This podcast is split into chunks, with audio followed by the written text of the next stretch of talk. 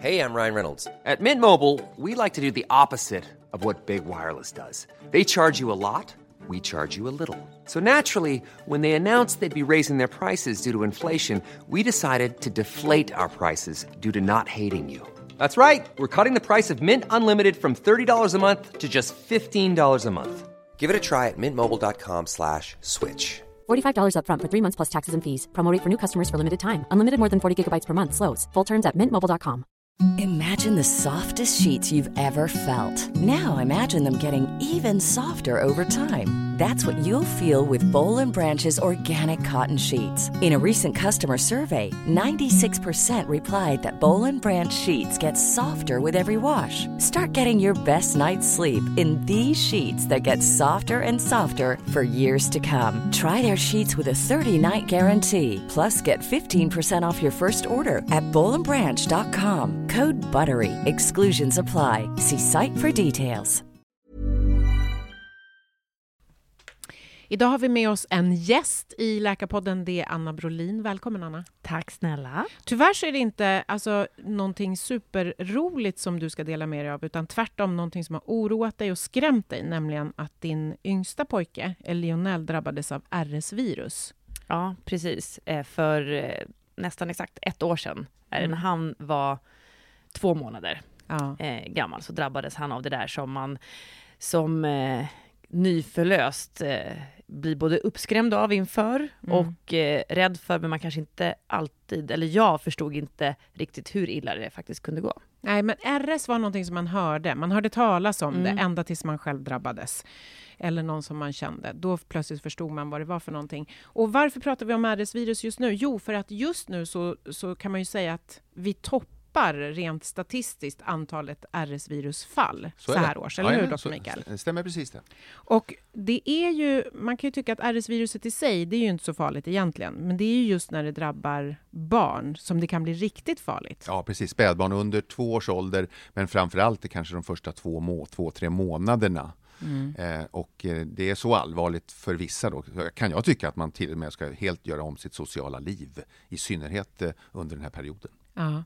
Eh, RS-virus tar faktiskt eh, en halv miljon barns liv i världen varje år. Ja, Så det är på allvar. så är det ju. I Sverige är vi ju då eh, förskonade från detta. Det rör ju sig om eh, något tiotal, lite drygt det, de senaste eh, tio åren. Så vi har ju väldigt bra metoder, men, men dödsfall finns. Mm. Vi ska prata om RS-virus idag tillsammans med doktor Mikael och Anna Brolin. Varmt välkomna till Läkarpodden. Hur ofta ska man gå på? Hur ofta ska man gå på?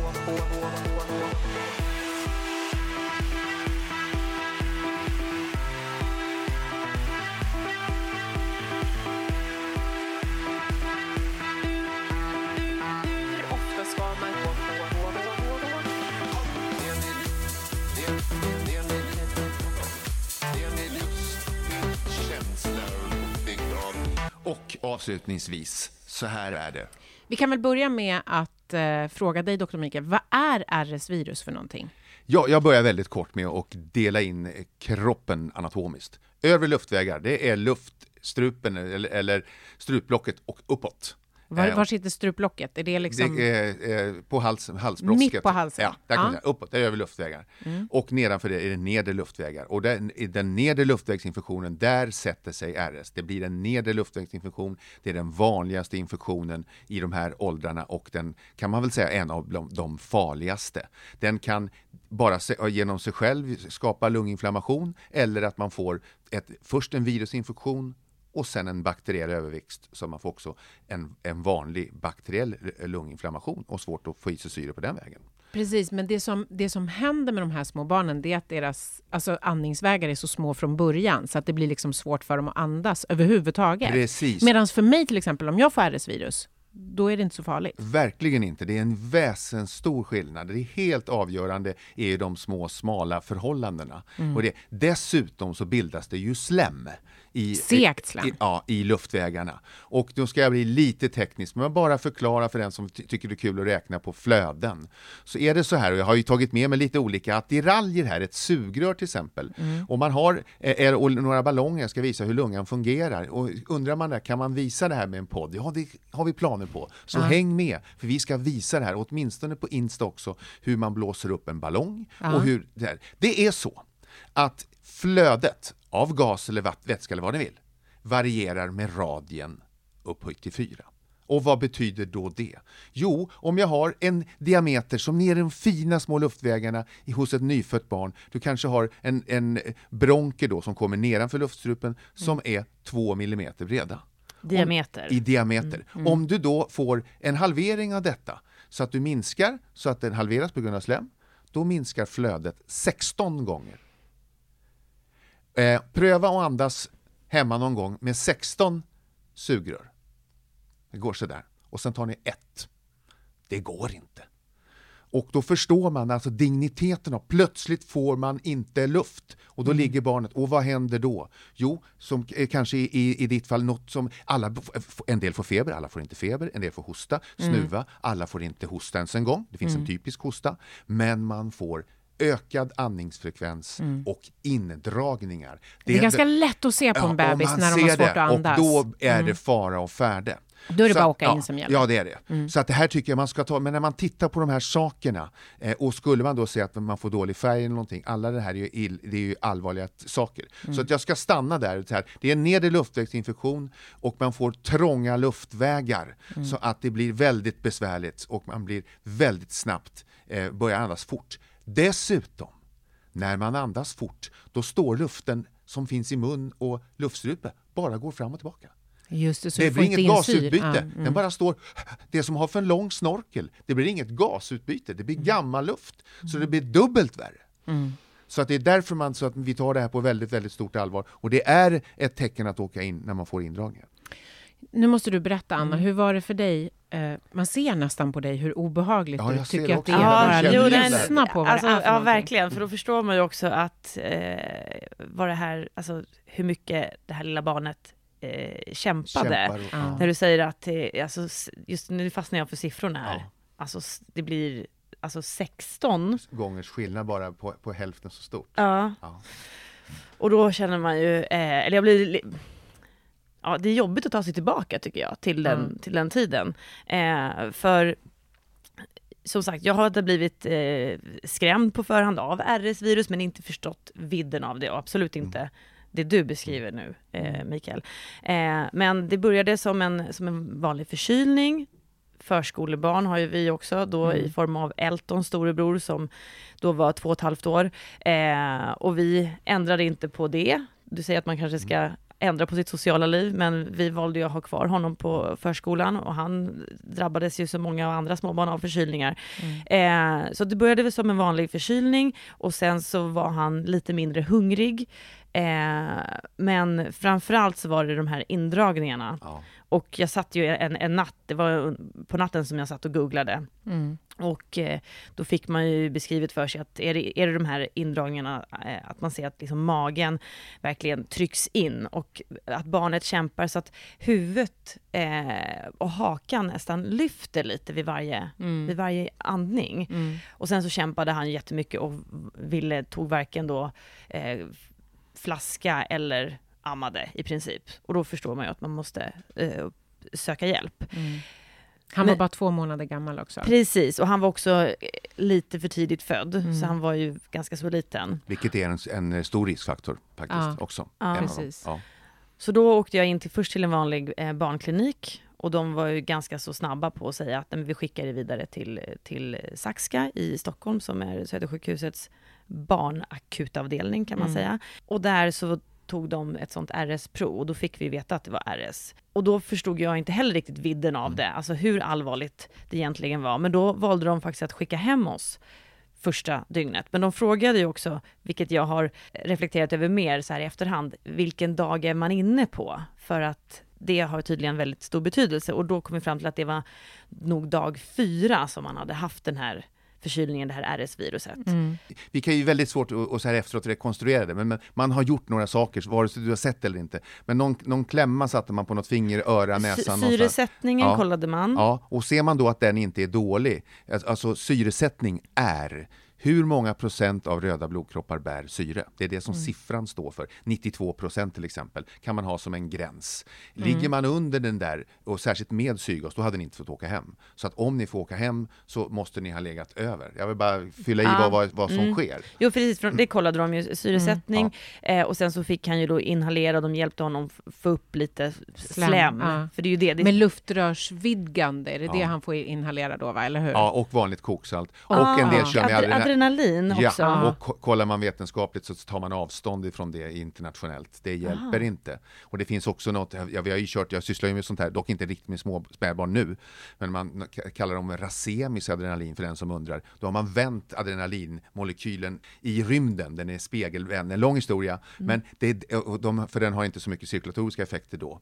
Eh, men, men det där är inte visat. Ja, nej men, eh, och just det här eh, inhalering av koksalt, det fick vi också Mm. med oss en speciell inhaleringsmaskin som vi eh, skulle använda då under natten. Ja. Men de var väldigt noggranna med att eh, blir han sämre, så tveka inte, utan kom in direkt. Eh, det är öppet hus här. Mm. Eh, vi står alltid till ett förfogande. Det var väldigt, jag kände så här i efterhand, det var väldigt mycket uppmaningar till att ni kan komma in Chansa imorgon. inte. Nej, Nej. kom, Kom in, in. och kom in imorgon, Mm. för då då var det ju vi inne på kanske dygn fem, om jag då hade räknat rätt. Det där kände, Nej. vet man ju inte riktigt heller, i Mm. vilken dag är han inne på. När den identifierade jag då första dagen när han var sjuk. Men sen eh, dagen efter så, så tyckte jag att han blev sämre. Mm. Så då åkte vi tillbaka och då så valde de att eh, lägga in oss efter att ha gjort nya, ny syresättning, men kanske framförallt eh, alltså titta på honom för han, han kämpade ju. Allmäntillståndet var dåligt. Precis. Ja. Och man tar ju slut, alltså nu säger jag man, barnet blir ju trött och har Ja. andningsfrekvens på 60 i minuten, eh, liksom som vi har som puls, har barnet som andning och det tar ju,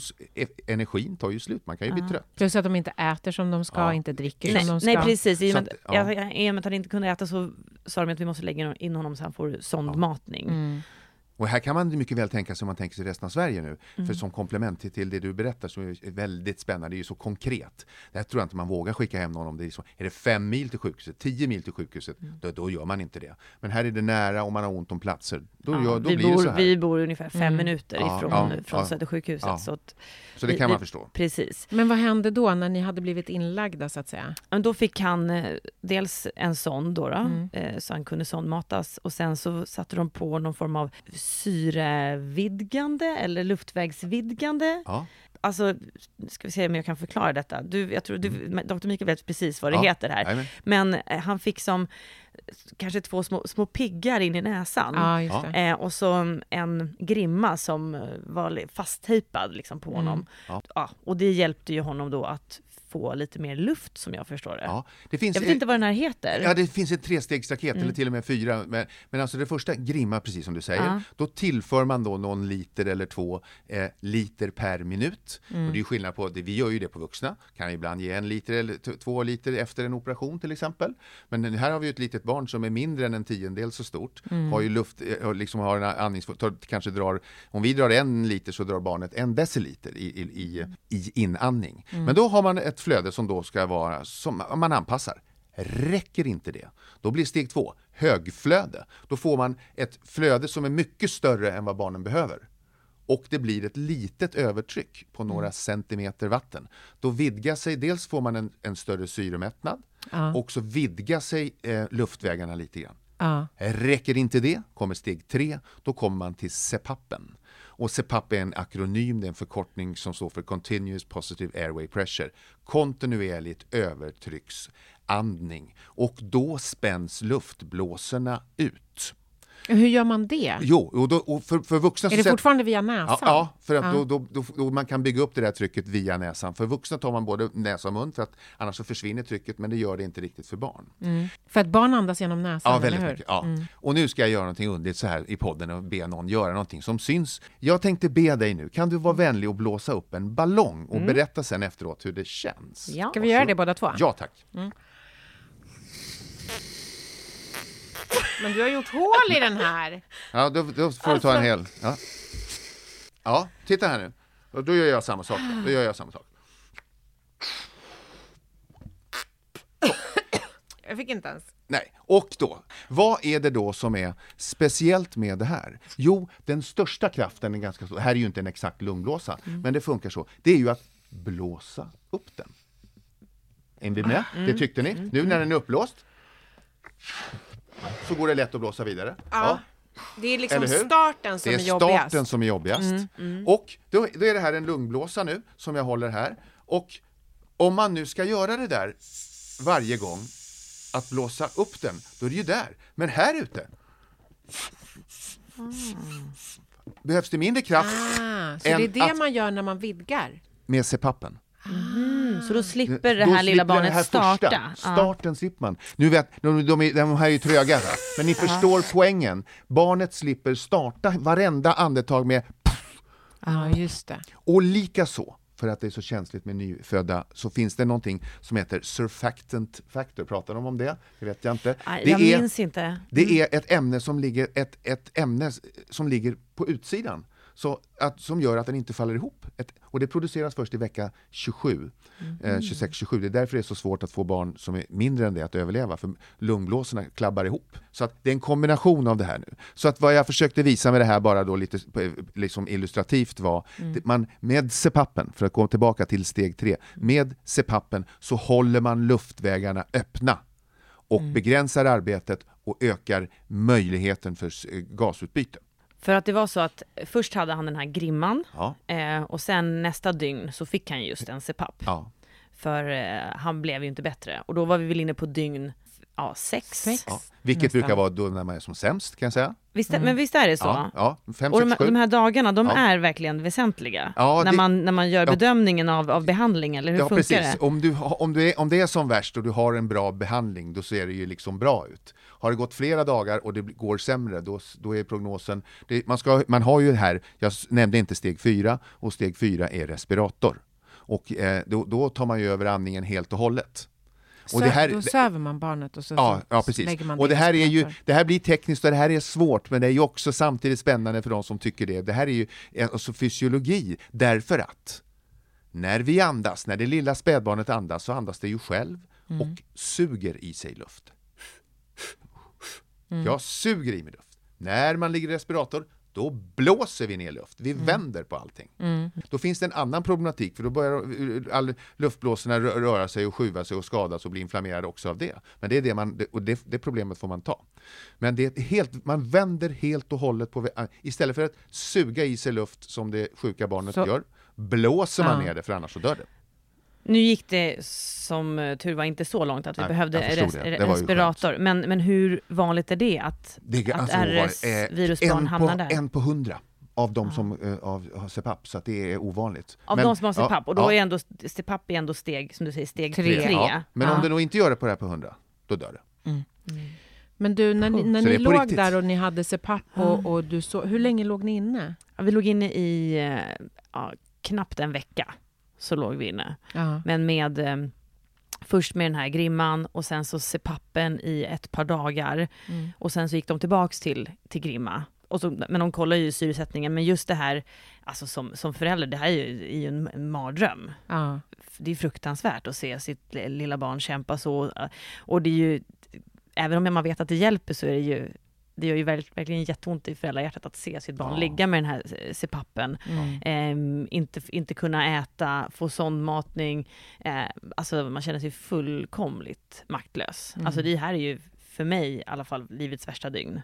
Mm. Som jag var med om där. Ja. På, Och det är lärorikt för, för oss inom vården också för att det finns ju väldigt mycket att göra här för att ta bort oron hos föräldrarna för att de skulle kunna säga att vi kommer inte tappa det här eh, eh, Lionel utan det, det här löser vi. Vi har strategier, vi har plan B, vi har plan C. Det finns faktiskt. Eh, och det finns ju mycket att göra än att ibland så, jag har ju träffat andra som har i den här situationen också som inte får, och särskilt utomlands, som inte får någon information. De tar barnet bara. Mm. Och- Och sätter fast en massa olika grejer och det ser ingen vet. skitläskigt ut Ja, när man sitter som förälder. Men fick du, fick du veta, det är ingen fara, det kommer att gå bra?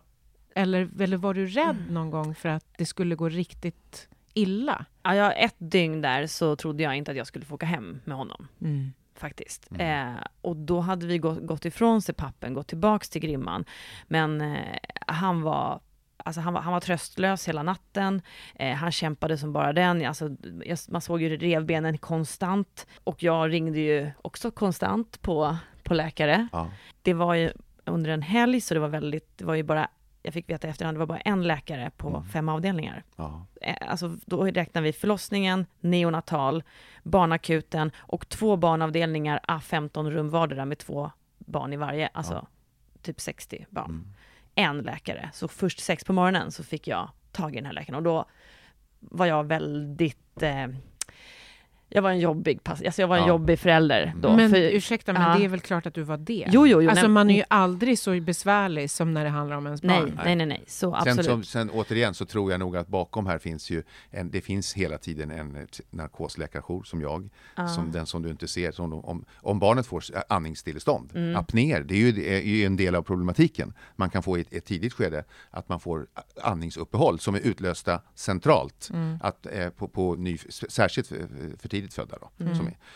Eh, men eh, då finns det ju, jag kan, jag kan inte tro annat än att ett Intersaxka skulle ha en, eh, en narkosöverläkare som är jour. Men det är ändå liksom, Ja, det, det visar ju ändå att det finns liksom, det finns ju ett Mm. problem där, därför att Anna hade ju behövt en, en, läkare som kommer dit och säger så här, det här är ingen fara, det här är våran plan, det här, så här ser strategin ut, det här ser läskigt ut för dig, men det är det bästa för honom. Alltså allt det Sant, där. sant. Precis, nej men och jag menar undersköterskorna, jag hade en undersköterska konstant Mm. inne hos mig under, under, hela det, alltså under hela den natten. Och hon sprang ju och jagade läkare och det, de hittade någon som inte var specialist just på det här, som inte var barnläkare, som kom exakt. in och försökte bedöma.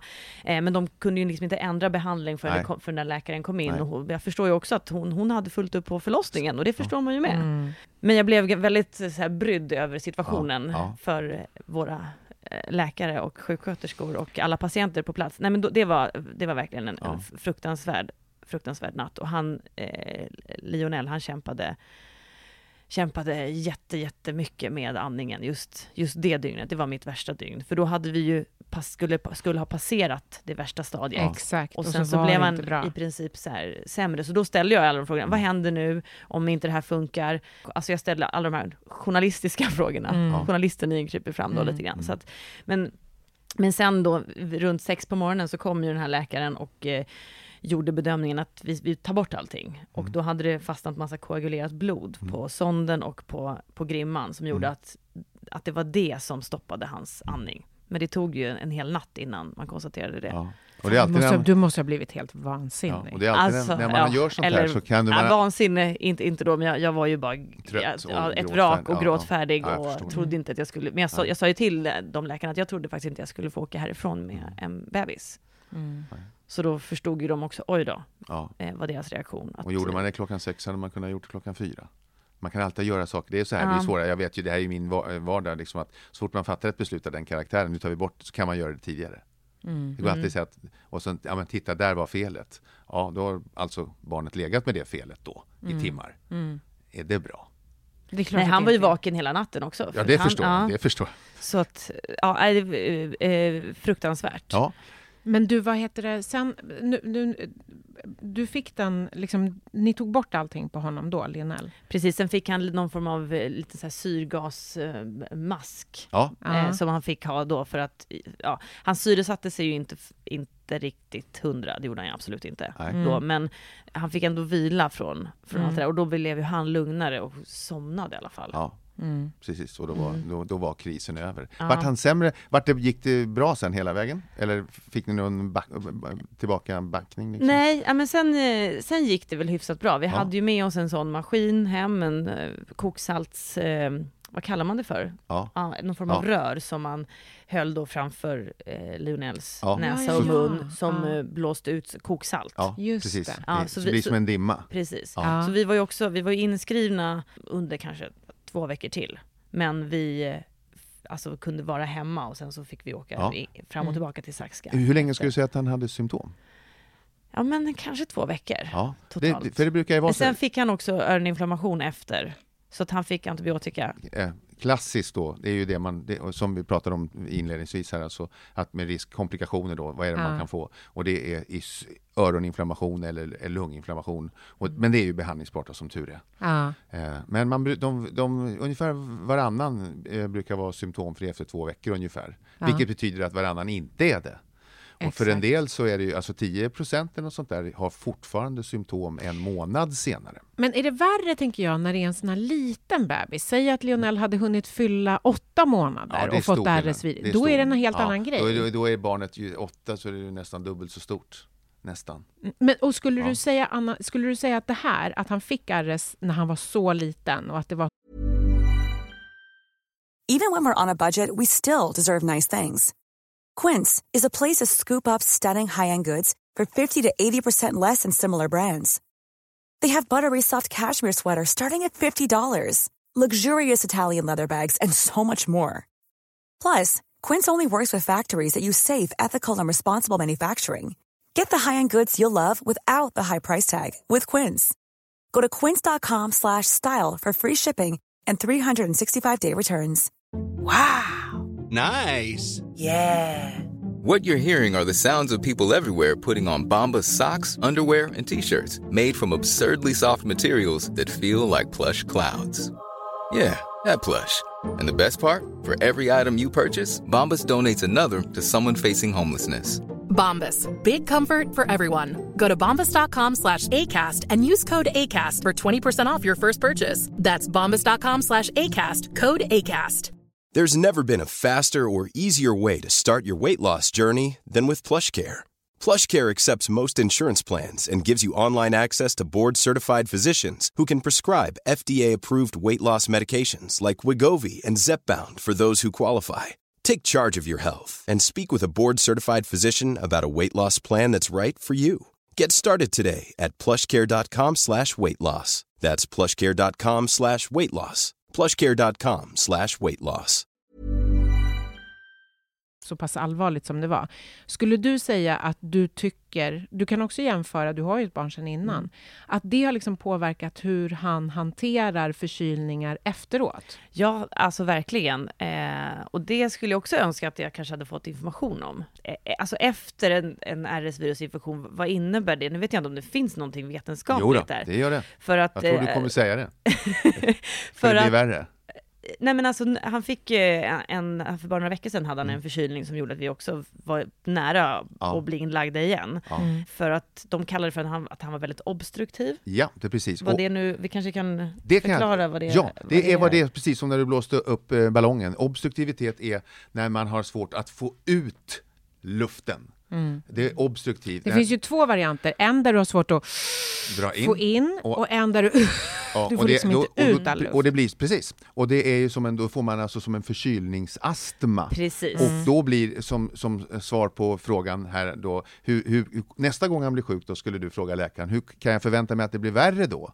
Ja, Ja. Det kan du. Sa det, de inte det till dig? Nej, de sa det kan vara så, men det behöver inte nej, vara så. det måste det inte, men man kan ju... det- Men man, det- kan, man kanske, kanske skulle önska att de sa att var observant, för att då kanske Ja. ni behöver komma in och Ja. så kan man få lite hjälp i form av ja, olika Precis. inhaleringsvarianter. För hur gammal är han nu? Nu är han eh, drygt ett år. Ja. Och nu har han fått eh, alltså inhaleringshjälp då. En Jättebra. inhalator då- hemma med och- olika, med både kortison, Kortison och Mm. betastimulerare som heter mm. Bricanyl eller Ventolin eller sån här sak. Och då ska jag svara på frågan innan du har ställt den. Kommer han nu då få astma i, senare i livet? Mm. Och svaret är nej. Men kan han få den här typen av förkylningsastma så länge han är liten? Mm. Ja, flera, flera år till.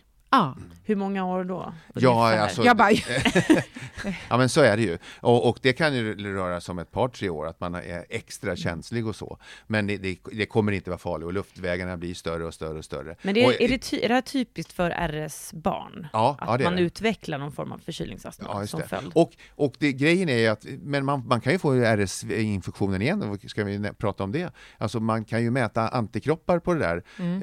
eh, så att man har haft det här. Och, för annars är väl, vänta, nu måste jag backa bandet. Virus Ja. får man ju en gång. ja, men, Men förkylningsvirus, Men det gäller, ja precis, men det finns ju massa olika varianter ja, av men förkylningsvirus. de, de, de, de muterar. Så att RS-viruset muterar också? Ja, det gör det också, men inte så mycket. Det finns olika sorter, R, A och B. Men det som är, immunsystemet är komplicerat. Om vi tar mässlingen till exempel, om vi får en infektion, då har man liksom en nästintill 100% motstånd. Du får det en gång, punkt slut. Eh, ja, men då måste det ju vara likadant för andra. Du kan mäta antikroppar, då kommer jag ju inte få det här igen. Jo, det, kan man då är det alltså. partiell immunitet heter det. Det vill säga, du får en ny RS-infektion men det blir inte alls lika allvarligt. Du får lite snuva eh, och lite hosta och sen blir det inte mer men du kan ha en RS-infektion igen.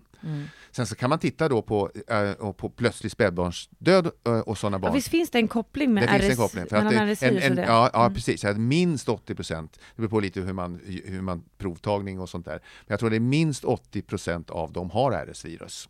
Men de har Som i Sverige? i Sverige ja. ja Av ha- dem? Av vilka? Plötslig spädbarnsdöd. Har RS-virus 80 procent? Ja, men det är ju när man, det är något som man hittar, man, de behöver inte ha symptom från det, men det finns i luftvägarna. Så du kan mäta det där. Så att det, Men varför, alltså, då, då är ju min spontana reaktion på det är ju varför mäter man inte kontinuerligt RS-virus på väldigt du måste små gå på spädbarn? kliniken, du kan inte behandla. Det finns ju inte, du behandlar ju bara symptom. Och nu har Så man du menar att de som, har, de som då eh, dör i plötslig spädbarnsdöd Ja. kanske inte har symptom, men de har ett RS-virus som Ja. ka- kanske då har påverkat? vet man inte, men kanske. Ja. Ja, också där. Så att, och vi är ju bäst i världen på, på plötslig spädbarnsdöd. Vi har, vi har ju sjunkande, det är ju, för en- 10-20 år sedan så låg man ju långt över 2-3 procent och nu är man ju nere på 5 promille eller något sånt där. En Men det halv spelar ju ingen roll för den som, har, som Ja, drabbas. Men, där, men kopplingen är inte direkt eh, vad det gäller. Jag ska inte säga att alla barn, det är RS-virus som gjorde det, men de Men det har finns den här, ja, 80 procent Ja. Men det finns Ja, en koppling. det finns en koppling. Det finns en ganska Ja. tydlig koppling. Det, Men- vilket ju också är skrämmande om man Ja. sitter och lyssnar på det här och så kanske man har ett litet barn och man är jätterädd och Ja. det har drabbats av RS-virus eller man är orolig för att det ska göra det. När det dessutom finns en koppling till plötslig spädbarnsdöd, hur, Ja. kan man ens, hur ska man ens kunna få en minuts sömn under det första, Mm. Ja. bebisens första Ja, levnadsår? man, får, man får gå på de här, eh, det vi har pratat om alltså. Har, har jag ett apatiskt barn, ett som inte orkar äta, inte orkar amma, de här indragningarna. Det här är varningstecken. Och är, har, är, har jag ett lungsjukt barn ändå, eller en, ett hjärtsjukt barn, eller ett för tidigt fött, då ska man vara extra försiktig då förstås. Men Då- just den här siffran, eh, som, jag- alltså, jag, jag spenderade ju ganska många timmar och googlade om. RS-virus och doktorerade i det här under de här Ja. dygnen i princip. Ja. Eh, men just den där siffran att det är en halv miljon barn som Ja. dör Ja. i RS-virus i världen. Ja, en halv miljon. En halv miljon. Det gjorde ju inte att man blev Nej. mindre skraj om vi säger så. Men, men, men just, för det händer nästan bara i, i u-länder. Ja. Och det betyder ju att eh, i, i Sverige så är ju ah, vården och att få vård är ju Ja. helt avgörande för Ja. de här barnen. Ja, vi är väldigt bra på det här. Och, och, nu ska vi inte slå oss i bröstet, men, men varför inte? Sverige är skickliga, och, och, men i västvärlden är det ganska jämför, eh, ganska jämna siffror kan man ju säga. Men, för, Men- För, för, jag måste fråga en sak. Om man åker in med barnet, Mm. och, om det är på ett sjukhus med Ja. de här svåra andningssvårigheterna, då är, man, då är det lugnt. ja. Om tror man vi, åker in Vi till har sjukhuset. inte tappat ett barn på flera år. De som dog då senast, det är i några fall 2013, 2014, de hade andra sjukdomar också.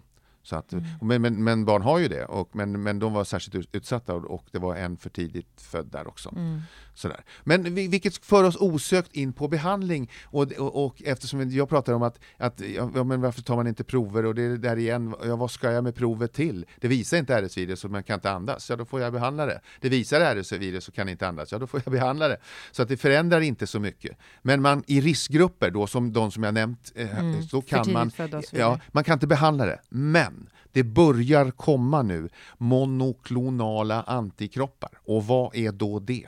Jo, alltså det är antikroppar som man tillför mot RS-virus innan du har blivit sjuk för det här sjuka barnet. Så det finns lite att göra. Märk väl, för att få ett barn att klara sig från intensivvård måste du behandla 170 stycken. Vilket är oerhört intressant. Jag för tillbaka tankarna för er som har lyssnat på när vi pratar om läkemedelsbolag och vi pratar om numbers needed to treat. Till exempel det här, hur, hur bra är en medicin? Är den livsavgörande? Ja, statistiskt sett så är de här, det här är ju superbra forskning och det går framåt. Men det går sakta och det går med små steg.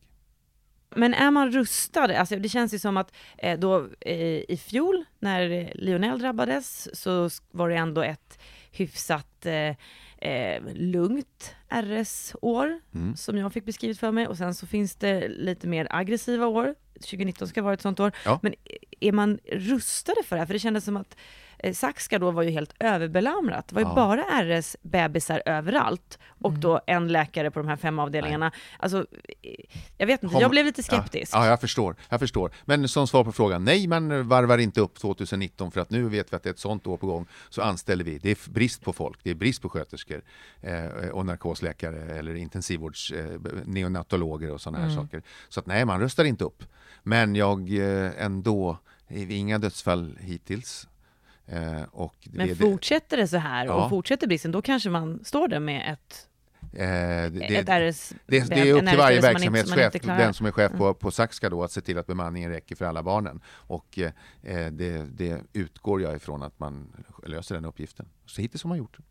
Du, när ni, när, när, där ni står nu, det har gått ett år eh, ungefär. Hur, hur, liksom, hur hanterar du risken för att han ska bli sjuk igen, rädslan i dig själv och hur mår han idag? Ja men han, han mår bra, men eh, jag var inte riktigt beredd på att han skulle bli så dålig igen när han fick en, om det nu var eh, någon form av RS-virusvariant eller om det var något annat virus eller om det var en vanlig förkylning. Eh, men då, då kastades jag verkligen tillbaka till de där dygnen när jag såg att han inte kunde andas. Men det ju, jag har väl snarare blivit en sån här, jag, jag tvekar ju inte en sekund på att åka in eller åka till, nu har vi en barnklinik som ligger väldigt nära så man behöver inte åka till, jag, eller jag har förmånen att inte behöva åka till, till ett akutsjukhus utan kan vända mig till den här barnkliniken. Och eh, alltså jag är väl en hönsmamma på ett annat sätt skulle jag säga. Eh, Än du var innan det Ja, hände? Mm. verk, för jag, jag var väl inte... Men du har sett så mycket saker också. Hönsmammor är bra. Eh, Det, det, det, det gillar Ja, jag. vad? Hönsmammor är faktiskt bra. Ingen vet hönsmammor. bättre än vad, vad, vad du behöver, eller vad ditt barn behöver, än du. Nej. om- Man ska vara så envis och bombsäker på sig själv i det läget. Ja, och det, det vill jag säga också, vi, vi tar ju till oss det här. Och om vi lyfter det här ut, ut, bortom RS-virusvärlden nu. Mm. En mamma som mitt i natten med ringar under ögonen kommer för tredje gången. Vad fan tror vi då inom vården? Vill hon vara här? Någonting har hänt. Jag tar det på mycket, mycket stort allvar. Den här mamman har gjort en bedömning. Det är inte som det har varit, det har blivit sämre. Och det, det vill vi eller summera det här. Att du- du har sett indragningar. Du har sett ett allmänpåverkat barn och det är det vi är ute efter. Det spelar ju ingen roll om det är RS-virus eller någonting annat som vi inte kan sätta ett namn på. Barnet orkar inte äta. Det har blåfärgad kring läpparna, indragningar. Det är dags att åka in. Det Men har ska, vi, men, ja, alltså, eller hur? Oavsett. Jo, jo, men äh, jag säger att Mm. så fort man ser de här, de här in, alltså indragningarna, barnet, jag tycker inte barnet ska ens vara blått, jag tycker man ska åka in innan. Ja, precis. Alltså- Jag håller med dig, Anna. Ja, ja, jag med. men jag ville bara, jag Ja, pratar ja, ja, varningstecken. mm, Att är det så här så mm, åk. Och sådär. Sen så, så är det, eh, om det är någonting som vi säger om vad, eh, vad det gäller mässling och andra saker, börja gärna med ett telefonsamtal om man hinner och orkar. Så kan man få lite vägledning. Och är det så här att man får prata med någon man inte, som inte förstår vad du säger, det, det, det klickar inte, de, de fattar inte, jag kan inte förklara det här. Åk. Mm. Ja, eh, sen måste jag säga att jag fick ganska mycket hjälp av, av sociala medier i just det här fallet. För att eh, jag delade med mig av, vi har drabbats av RS-virus. Och då var det så himla många som delade med sig av sina egna erfarenheter. Vilket gjorde att jag också förstod dagen efter, eller tog det på lite mer allvar, att nej men jag måste åka tillbaka för alla andra verkar ha blivit inlagda för det här. Varför blev inte vi det? Där tyckte jag att det fungerade på ett väldigt, väldigt, väldigt, väldigt positivt sätt. Ja, att man kan dela med sig av sina egna erfarenheter. Ja. Men jag säger Mm. detsamma, åk alltid in. Om du känner att det är något som, som skrämmer dig, som inte känns bra, åk in. Mm.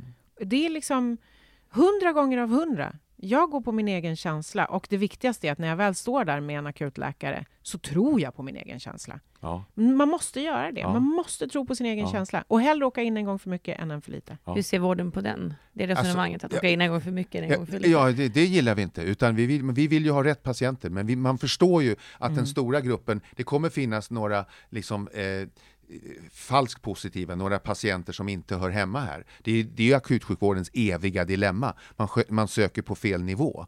Eh, men det händer ju ingenting om du har brutit armen och man missar den, ja, det här brottet upptäcktes för fyra timmar senare.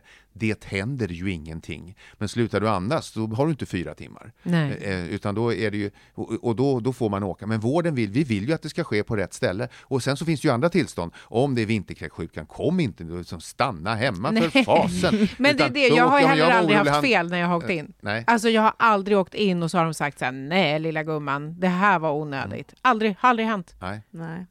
Men jag kommer tillbaka till det här, vad det är detta som vi doktorer och sköterskor pratar om allmäntillståndet. Exakt. Ett, är- var det ett barn som var pikt, som nu inte är pikt, som inte orkar äta, som är slö, som inte är avledbar, det går inte att fånga upp det, det har slutat kissa, det är lite missfärgat eller något sånt här kring, då åk. Du, vi, vi måste ta RS-viruset eh, A till Ö. 1. Symptom. Eh, förkylningssymptom först och sen så kommer de nedre luftvägssymptomen snuva, hosta, pipande i andning, en ganska klassisk hosta för de som har det. Och sen så kommer, eh, eh, om det då blir värre, man får eh, indragningar och påverkan och nedsatt syresättning. Och sen så går det tillbaka. För den största gruppen går det på två veckor, men 10% har fortfarande besvär efter en månad. När åker man in? När man har allmänpåverkan, indragningar, eh, missfärgad, då, då åker man säkert in. Man kan ringa först. Vad är det som gör att man får det? Hur kan man liksom undvika, om man har en Åh, liten bebis ja. och så vill man försöka undvika RS-virus? Ja, det är Hur ju en droppsmitta, det är en gulligull-puss-puss-smitta. Eh, och, som, och då tänker man sig då den perioden som vi nu är i och så kommer eh, eh, farmor och farfar ska hjälpa till och, och sånt där, eller släkten och man vet att någon är sjuk där. Ja, men, men nu kan ju, ska jag undvika då det här? Att, ja, för det första, så smittan är, när vi pratar luftburen smitta, så kan man ju, som mässling till exempel, som är extremt smittsam, då räcker det att du går igenom rummet för någon har varit där för en, en, en em, timme tidigare men inte ens kvar. Och då kan du bli smittad. Det blir man inte med RS-virus. Utan Men- då måste det vara kontakt då Ja, med RS-virus? ja, eller ungefär en och en halv, två meter. Mm. Så, så, här, du, du kom, så nära måste du komma för att den här RS-viruset ska smitta. Det är en, en droppsmitta, men som du kan ju hosta en liten bit. Ungefär Mm. så. så. Men håller du dig på avstånd eller stå, någon står ute och du står inne eller hälsar liksom så här och går inte tar fram och pussar, då kommer du inte smitta. Så det är okej. Så har man en bebis som är, vad- skulle du säga, under ett halvår? Ja. Under den här perioden som är vinterhalvåret helt då enkelt? skulle- jag- kan, vi, inte- kan vi specificera den här perioden? Ja, alltså peri perioden kan vi säga november till april. Eh, Under och- november till april, så har Ja, man en bebis du en- som är under sex månader, så är det inte så dumt att säga, vet du vad, beundra gärna bebisen, men på två meters avstånd. Ja, precis. Det ska inte gullas och det ska vara inte folksamlingar. Eh, och sen, jag skulle absolut, jag, på fullaste allvar, det är bra och det, det kan vänta. Särskilt det om är man vet... svårt ju att säga så här, Ja, man- vad kul att du gillar min bebis, men mm, kom inte nära. Ja, Svår om, grej. om alla är jätte... Ja, ja, jättesvårt tycker Ja, ja, jag. precis. Men, men om, om du är frisk, frisk vuxen som inte har det, du är inte någonting som du är sjuk. Mm. Eh, och sånt där. Men och så har, har du med dig några snoriga barn som har varit lite krassliga. Nej. Det är bara nej. Under den här Mm. Nej, perioden. För, för det I tycker jag är, ett dilemma ja, om, ja. om man bjuder hem kompisar eller Ja. släkt och så har de med sig sina barn och så vill ju barnen, de är ju så nyfikna. Ja. Och där tycker jag att där ska man ju som förälder, om man själv är någon som tar med sig barn och, ska, och det finns en, en liten bebis där, då får man ju se till så att ens egna barn inte rör den här bebisen. Nej, alltså, Det, det är väl en uppmaning till, till alla ja, egentligen. vänta tills april säger jag nu då. Ja, precis. Ja. Mm. För Inte under den här perioden. Nej.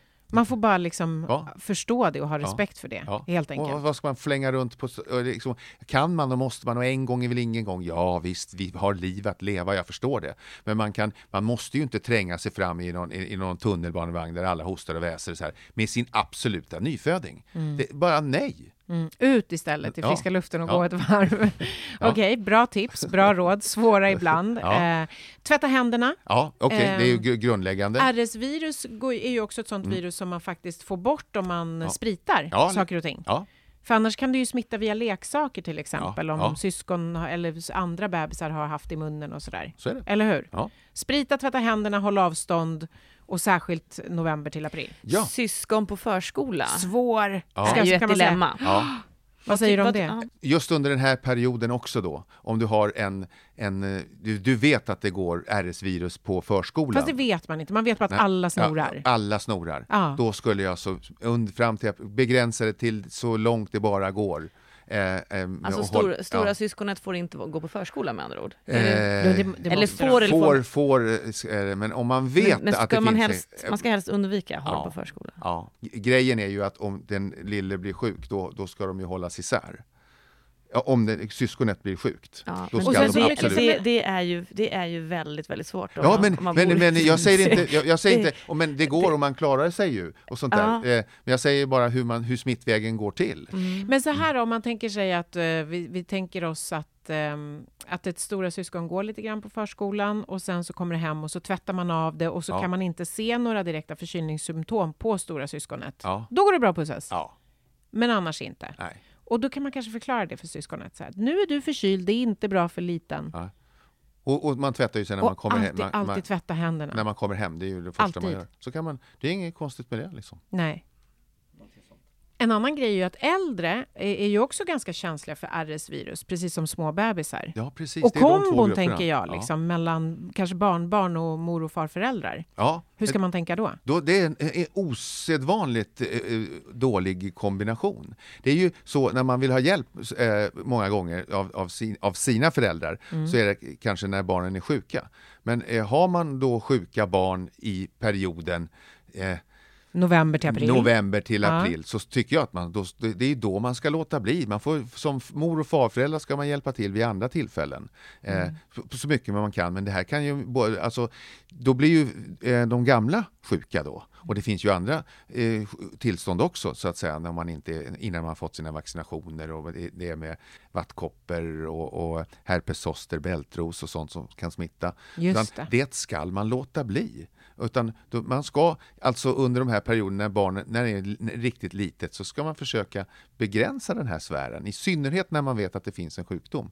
Och att lämna bort sjuka barn till no gamla Nej. Det är lite provocerande det jag säger så här, men jag har fått från, jag har frågor från flera lyssnare eh, som har skrivit in. Jag är 70 år och hjälper, älskar mina barnbarn och jag vill så gärna ta hand om dem och jag får dem bara när de är sjuka. Och sist låg jag i lunginflammation i sex veckor. Ja. Och det är just då man inte ska. Man Mm. hjälper på alla andra sätt, men ta inte, gör det inte till en vana att vi har bara sjuka barn hemma. Det kommer in en helt ny flora av virus och sånt där. Så att där får man... Eh, Av hänsyn till både barn och mor och farföräldrar. Och sen så hur man löser det här, det är upp till var och en, men jag säger bara var smittoriskerna ligger. Om man, eh, eller november till april, om man väljer att inte vara på, på svensk mark, alltså vara där det kanske inte sprids eh, den här typen av, av, av sjukdomar, är det, jag menar, hur ser det ut i resten av världen? Just, är det, är det isolerat eh, till just vinter, vinterklimat, så att säga, eller hur ser det ut? Intressant fråga. Ja, det är det, men det är ju sommar på andra... Men det, det är likadant, eh, och på, på södra halvklotet har man samma fenomen. Och det beror på alltså, hur, hur smitta sker under vintern. Luften blir torr. Jag, jag tar, berättar Ja, hur det det, går till här. Hur sker smitta? Är, är, det, är det torr luft eller fuktig luft eller hit och dit? Sånt här. Så här är det. Är det kallt och torrt, då blir de vattenpartiklar som vi andas ut, vi hostar, vi nyser, de partiklarna har en viss storlek. Är det varmt och fuktigt, då är de stora och tunga och dunsar ner. Är det kallt och torrt, då blir de små, koncentrerade med virus Och flyger och längre. flyger längre. Hur kan jag inte ha vetat detta som du säger nu i alla år som vi har gjort Läkarpodden och jag har aldrig vetat detta? Ja, vet. Väldigt intressant. Alltså så intressant! Det här har jag inte vetat om. Va, men vad roligt att Är du man, mindre, lyssna. är Ja. Mm. man mindre sjuk då i den typen av klimat? I- Överlag? I Eh, fuktigare, i- Alltså, varmare ja. klimat. Eh, vad det gäller förkylning, Ja, det eh, vad det gäller- gäller den här, typen, den här typen av sjukdomar, Ja. ja. Inte annars då. Eh, så Nej men det- förkylningar och Ja. RS-virus och Ja, då- virus då är det andra och saker som smittar. som inte Ja. kanske existerar då Nej, nej, i, i, i, i den typen central, av... i centrala världen om man säger Ja. så. Det, det förhåller sig inte på det, det är det andra saker. Det får vi ta ett extra program om tror jag. Ja, precis. Men just det här, vabruari-fenomenet, Ja. det finns alltså inte i, låt oss säga, Spanien. Eh, Södra Spanien. inte, fu- inte fullt så mycket, men Nej. det finns ju lite kyla i Spanien också. Jo, men ja. Men, Eh, Men, eh, men, eh, men det finns på södra halvklotet, i Nya Zeeland om du så vill. Ja, men då, Då- är, vi, då är vi tillbaka Ja, i, i lite ja. mer vintertypiskt klimat. Ja, men centralt så är det andra mekanismer. Dr. Ja. Mikael, om man har ett, ett barn som då till exempel som Lionel som har drabbats av eh, RS-virus och som säkert kommer att drabbas svårare av andningssvårigheter så fort han blir förkyld i några år då. Eh, Mm. Får man väl, det måste ju inte bli så, men ma- det kan bli så. Det kan bli så. Eh, finns det någonting som man kan göra för att undvika att det, att för an, annars blir ju liksom varenda förkylning eh, så dramatisk. Finns det någonting man kan göra för att undvika att det blir så? Är man speciellt känslig och har haft en, en, en väldigt uttalad problematik och vid, vid varje förkylning eh, Får de här får andningssvårigheter Mm. och en förkylningsastma så Mm. kan man behandla med kortisoninhalationer i förebyggande syfte. Och då om man, om, man, om man märker att jag har ett barn som varje gång det blir förkylt så blir det svårt, liksom. kan man då prata med en läkare för att få veta hur man ska behandla för att undvika förkylningar eller att det blir så dramatiskt? Ja, ja, ja precis. Och förkylningar går inte att undvika. Eh, Nej, men, men att det blir av så- dem, ja, ja, exakt. och blir det så här eh, bekämpigt varje gång. En gång är kanske ingen gång, som vi säger ofta. Mm. Men är, har man fått upprepade problem så tycker jag att det, det finns en, en ganska tydlig indikation för kortisoninhalationer. Som man då tar även när man inte är förkyld Ja. för att undvika att det blir så dramatiskt Ja. när det väl händer. Ja. Vi ska avrunda, men jag vill först och främst tacka dig, Anna, eh, för att du kom hit och berättade om eh, er tuffa erfarenhet av just RS-virus med Lionel. Mm, ja, men tack snälla och tack för all matnyttig information. Jag har lärt mig massa Ja, vad idag. trevligt. Vad trevligt. Mm. Vi Tack försöker. Dr. Mikael, också då. Ja, tack själv. Hörni, fortsätt att höra av er på Läkarpoddens Insta eller på tv4.se läkarpodden eller så kan ni mejla på läkarpodden tv4.se. Var rädda om er och var rädda om varandra. Puss och kram! Kram. kram. Kram så mycket. Hey, it's Danny Pellegrino from Everything Iconic. Ready to upgrade your style game without blowing your budget? Check out Quince. They've got all the good stuff shirts and polos, activewear, and fine leather goods, all at 50 to 80% less than other high end brands. And the best part? They're all about safe, ethical, and responsible manufacturing. Get that luxury vibe without the luxury price tag. Hit up quince.com slash upgrade for free shipping and 365 day returns on your next order. That's quince.com slash upgrade. A lot can happen in the next three years. Like a chatbot may be your new best friend. But what won't change? Needing health insurance. United Healthcare Tri Term Medical Plans are available for these changing times. Underwritten by Golden Rule Insurance Company, they offer budget friendly, flexible coverage for people who are in between jobs or missed open enrollment. The plans last nearly three years in some states, with access to a nationwide network of doctors and hospitals. So, for whatever tomorrow brings, United Healthcare Tri Term Medical Plans may be for you. Learn more at uh1.com.